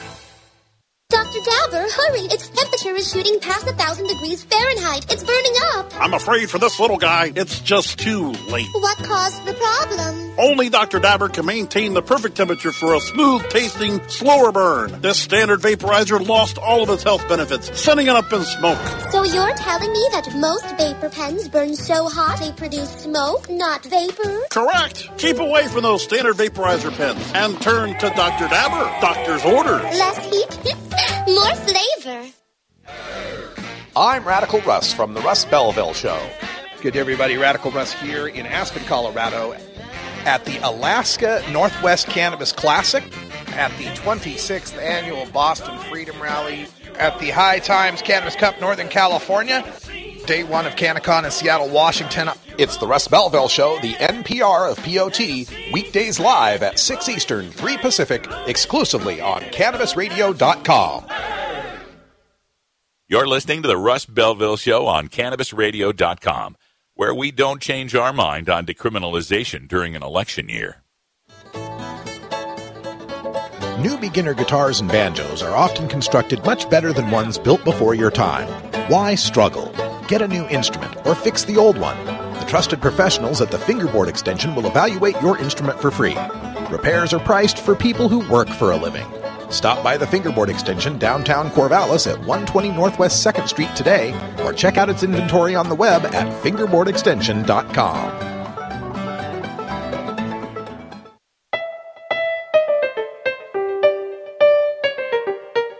Remember, friends, there's more to life than marijuana. I just can't remember what it is. Why'd I come in here? This is the Russ Belville Show on CannabisRadio.com. Welcome back, everybody. We're live from South Carolina, where I just finished eating two pixie sticks. Remember pixie sticks? Just the powder in a stick, right? Great stuff. I'm telling you, this is. It's, it's interesting how over the past week I've stayed uh, in the guest room at Keith Stroup's house, founder of NORML. And then I went to a hotel room in Midtown Manhattan that was like a bed and then a foot around that bed, right? That you could walk around and then a little bathroom tucked off the side, right? And it was $91, which was, I'm like, oh, I got a Midtown 91, right? I wanted to get it for the next day. I looked up on, because I got it through hotels.com, right? And I went online to see if I could extend it another day. Second day, $988 for that room right? So I had some sort of wicked ninja, got it last second. They had to sell it or else deal. and I didn't get it the second night. And then the next four nights I spent in an Airbnb in Long Island City, um, off of Crescent Street, off the Queensboro uh, Plaza, that was like this this two bedroom apartment that had been subdivided into four rooms, and each one was being Airbnb'd by somebody and you never saw anybody in it and like the living room and the kitchen were always empty. It was really weird. And again my room bed one foot of space around it. That was like 41 bucks a night though. So I got to stay in new york for that pretty cheap. And then i go from there to a hilton in eugene two big plush beds and a wonderful shower it's all nice and then from there i end up here which is the best so far this is the best so far, I got to say, because uh, there's house burgers, there's pixie sticks, and there's dabs, and it's just a wonderful thing. All right, so uh, let me get to the uh, Kevin Sabet audio. Got some more of this from the United Nations General Assembly special session. Here's some more Kevin Sabet. In, in 2016, in November of this year, several states will be voting on this, and uh, right now in Vermont, especially, there's a very rigorous debate about what is happening. Uh, we are very concerned because we know that, and this is actually these are statistics from Europe, but it's the same in the United States. Heavy users dominate the overall consumption of marijuana, and I'm glad we have people here from uh, Dr. Lanoue, uh, here from Colorado who can also talk a little bit about this. But what we're very concerned with is that actually the, the sort of um, the most users of marijuana, and, and really this is true of all drugs, uh, don't, including alcohol, aren't ones that are using it every day or actually using it in, in, in, you know sort of near daily use. But the small proportion, and in this graph we see here 20%, the small proportion of the people who used it in the past year, who use it almost every day or every other day, uh, they, are the ones responsible for consuming the majority of the total volume of the drug. And um, so 20% of Europeans who smoke marijuana or use it close to every day are responsible for using 76% of the total uh, amount. And that's. Yes, and 20% of the drinkers are those who drink 80% of the beer, and 20% of the smokers are those who smoke 80% of the cigarettes, and 20% of the potato chip eaters are the ones that eat 80% of the potato chips, and 20% of the people who buy fur coats are the ones that buy 80% of the fur coats, and so forth. This is something called the 80 20 rule, the Pareto principle. It applies to just about anything for which there is a market. Now, Kevin wants to push this as his big marijuana point, the idea being that these industries, knowing that most of the consumption of their product happens among a small group of very committed consumers are going to target those consumers. So you can find analogs to this in the targeting of alcohol toward young binge drinking people, college age binge drinking people. You can find this in the targeting of fast food to people of lower income and people uh, with more obesity and so forth.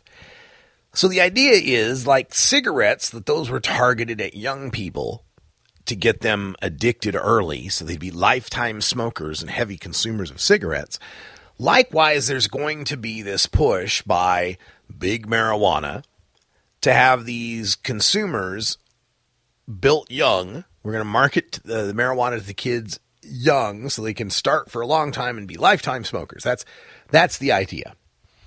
Now the problem with this thinking is that marijuana is a product that's far different than cigarettes. See, Big Tobacco had to lie about its product because its product is toxic and it tastes like shit. It tastes awful. When you first smoke cigarette, first time anybody who's ever first smoked cigarette, it tastes like shit. And usually makes you dizzy and hack and ugh, it's just awful for most people. So how do you get someone to keep using that product? Well, you got to do marketing. It's got to be something that makes you adult, something that makes you cool, something that makes you sexy. Something for which peer pressure can make you want to conform to using that product. And indeed, that's what cigarettes had to do. They had to make it seem cool, had to make it, you know, the, the signature of the bad guy or the, the femme fatale. And, and the young people wanted to copy that and be seem more adult. But what we've seen recently is an incredible decrease in cigarette smoking, especially among the young, as that marketing has been attacked and as young people got the real information about what cigarettes do and how harmful they are. Now, to try to apply that model to cannabis doesn't make a lot of sense because cannabis is neither toxic nor highly addictive, and also it's a pleasant thing that has, for many people in many circumstances, medicinal benefits. You don't have to lie about this product, you can tell the truth about it. The problem is to people like Kevin Sabet, telling the truth about it to them sounds like marketing, sounds like trying to falsely create a desire for a product. There's nothing false about the desire for marijuana. It, it's a very valid desire. Our bodies have an endocannabinoid system. We like to feel good. Sometimes you get the blues. Smoking a joint seems to make you feel better. Sometimes your back aches from a hard day of work. Smoking a joint might make you feel better. Sometimes you want to enjoy a meal or a concert or some great sex, and smoking a joint makes it feel better. We're not bullshitting. We're not marketing this. We are telling the truth about this thing. And most of us, most of the more responsible ones of us, are willing to concede that it's not for everybody and it's not for every circumstance. Some people shouldn't be smoking, and some people are smoking too much. I'm willing to concede that. It's not for me to decide if it's too much. I mean, it might be in my opinion, might not be in their opinion. Seems to be affecting their lives in negative ways. But I think everybody has a right to live a negative life if they want. That's one of the problems I have with some of our laws and some of our vision uh, in how we deal with others is this idea that we all have to live up to some sort of ultimate potential, right? That that we're not allowed to fail, that we're not allowed to live substandard lives. Why not? That's what freedom's all about, isn't it? Freedom to be who or whatever the hell you want to be, even if it's not the best you you can be. Maybe even if it's the worst you you can be. So long as you're not harming others, you have every right in the world to harm yourself. That's the way I see things. Anyway, let's go back to Kevin Sabet. See what he's got to say important if you're in the issue, uh, if you're in the business of uh, making money off of these kinds of activities, because you need to focus on those people who are the majority and the lion's share of your profits.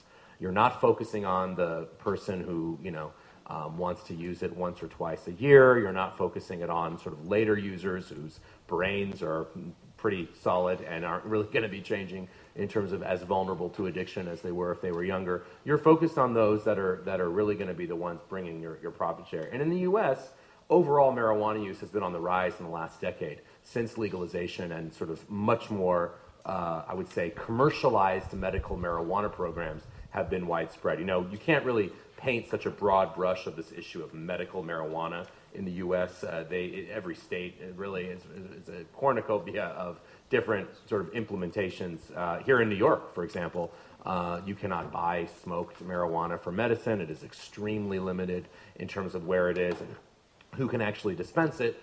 Well, west of the Mississippi, most of the states, if you say you have back pain and you go to somebody who's not a doctor, you can actually still get um, really uh, uh, uh, smoked marijuana.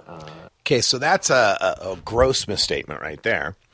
So west of the Mississippi, uh, that would include Colorado and that would include Nevada and Arizona. Now I know in Nevada and Arizona they have fairly strict uh, condition lists that you must qualify under with a doctor's recommendation, not a not a doctor. Uh, Oregon similarly difficult, similarly difficult. Sorry, having trouble with my enunciation. Similarly difficult with uh, Oregon, you have to have a doctor's recommendation, and there's a strict qualifying list. Washington had been a little lax; it's getting a little stronger, but uh, and then the most lax would be, of course, the famous California experiment. Uh, Alaska, though, has a fairly strict condition list, and Hawaii has a fairly strict condition list. All of those states west of the Mississippi. Oh yes, let's not forget Montana. Montana is a strict condition list that's gotten even stricter under its most recent legislative changes. And New Mexico, let's not leave out New Mexico, with also a strict condition list where one could not just walk in somewhere to a not a doctor and say they have a backache. I get so tired of that characterization by Kevin Sabet. Uh, for, for your supposed ailment. So what we've seen since those programs have spread is essentially an annual growth rate of close to 6%, an average annual growth rate.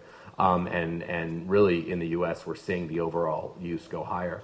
We are concerned because essentially your brain is in, under constant development when you're an adolescent. And you know, here um, uh, you can see from you know, age 5 to 20 what your brain's looking like. And you know, at while it is uh, your brain is sort of figuring out who it's going to be for the rest of its life, it's vulnerable to, to things that can come that come into contact with it. By the way, good or bad. I mean, uh, you learn a sport when you're um, you know five or ten years old. You're more likely to be a lot better at that sport throughout your life than when you're if you start when you're 50. You learn a second or third language very quickly when you're four or five, much easier than when you're 40 or 50. Well, the the sort of double-edged sword part of that is that you're also more vulnerable to addictions of anything, of any kind um, of, of, all drugs. And what we know about cannabis and the excellent WHO report summary we just heard talks about the different specific regions in the brain um, that affect, uh, that are especially vulnerable, vulnerable to marijuana. And I think what's so, one of the sort of interesting things we heard about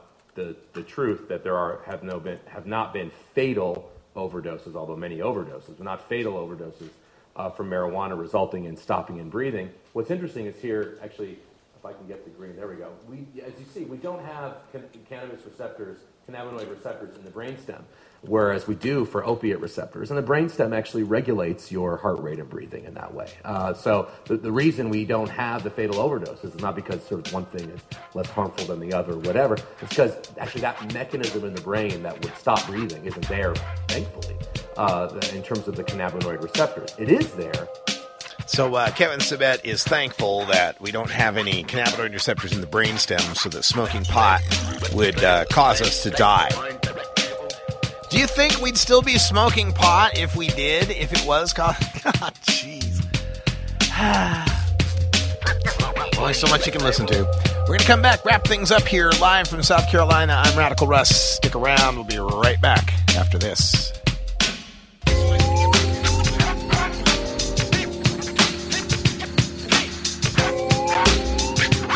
This is the Russ Belville Show on CannabisRadio.com.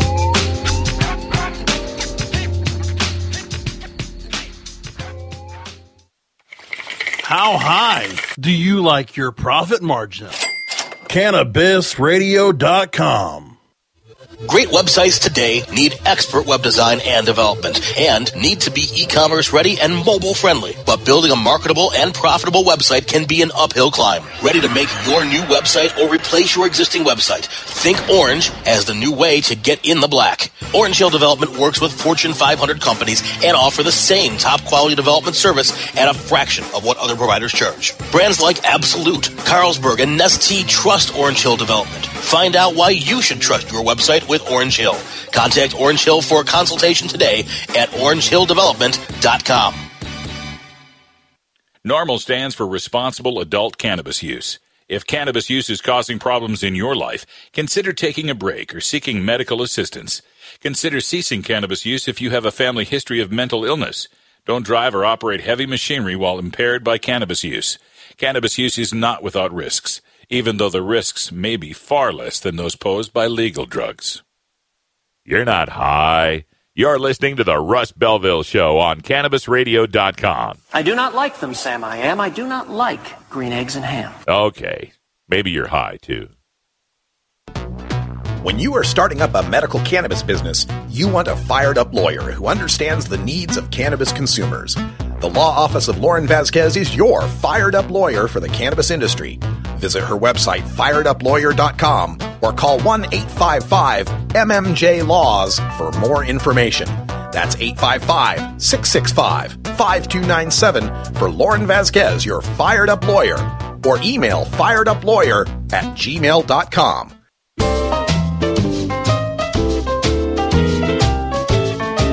Pod 2.0. Not your father's Woodstock weed. This is the Russ Belville Show on CannabisRadio.com. Welcome back, everybody.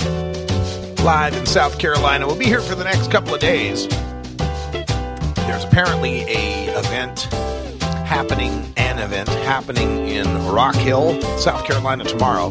I don't know whether I'll make that one. And then on Thursday, an event happening at the State House in Columbia, South Carolina in the morning. And I think I'll probably make that one. We'll go to the State House, Columbia, South Carolina. Reaching out to all the South Carolina listeners out there as well. If you'd like a chance to meet up, maybe we could have a lunch,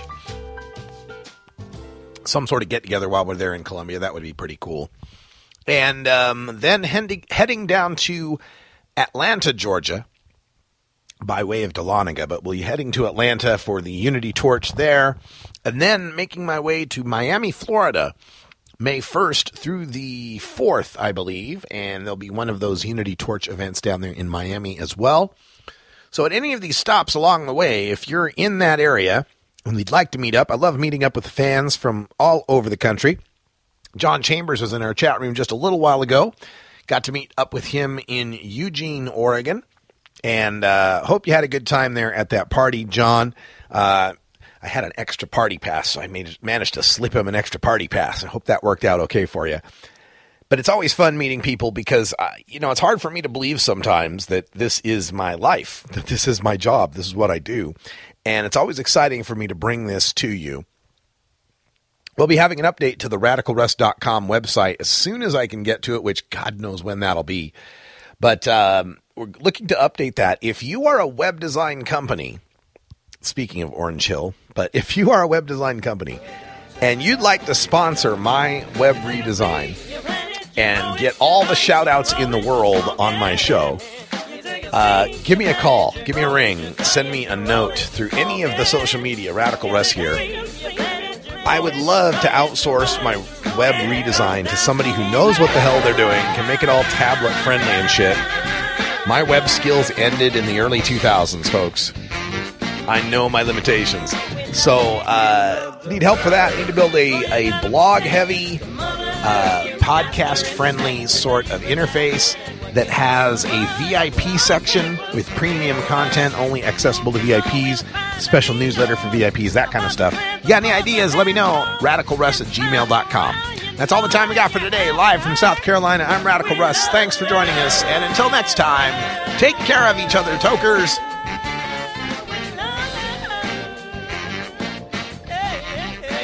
This is the Russ Belville Show. The Russ Belville Show is blogging and podcasting daily at radicalruss.com. You take a seed, you plant it, you grow it, you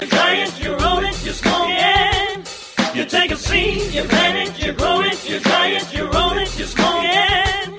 You take a seed, you plant it, you grow it, you you roll it, you smoke it, and it goes down smooth.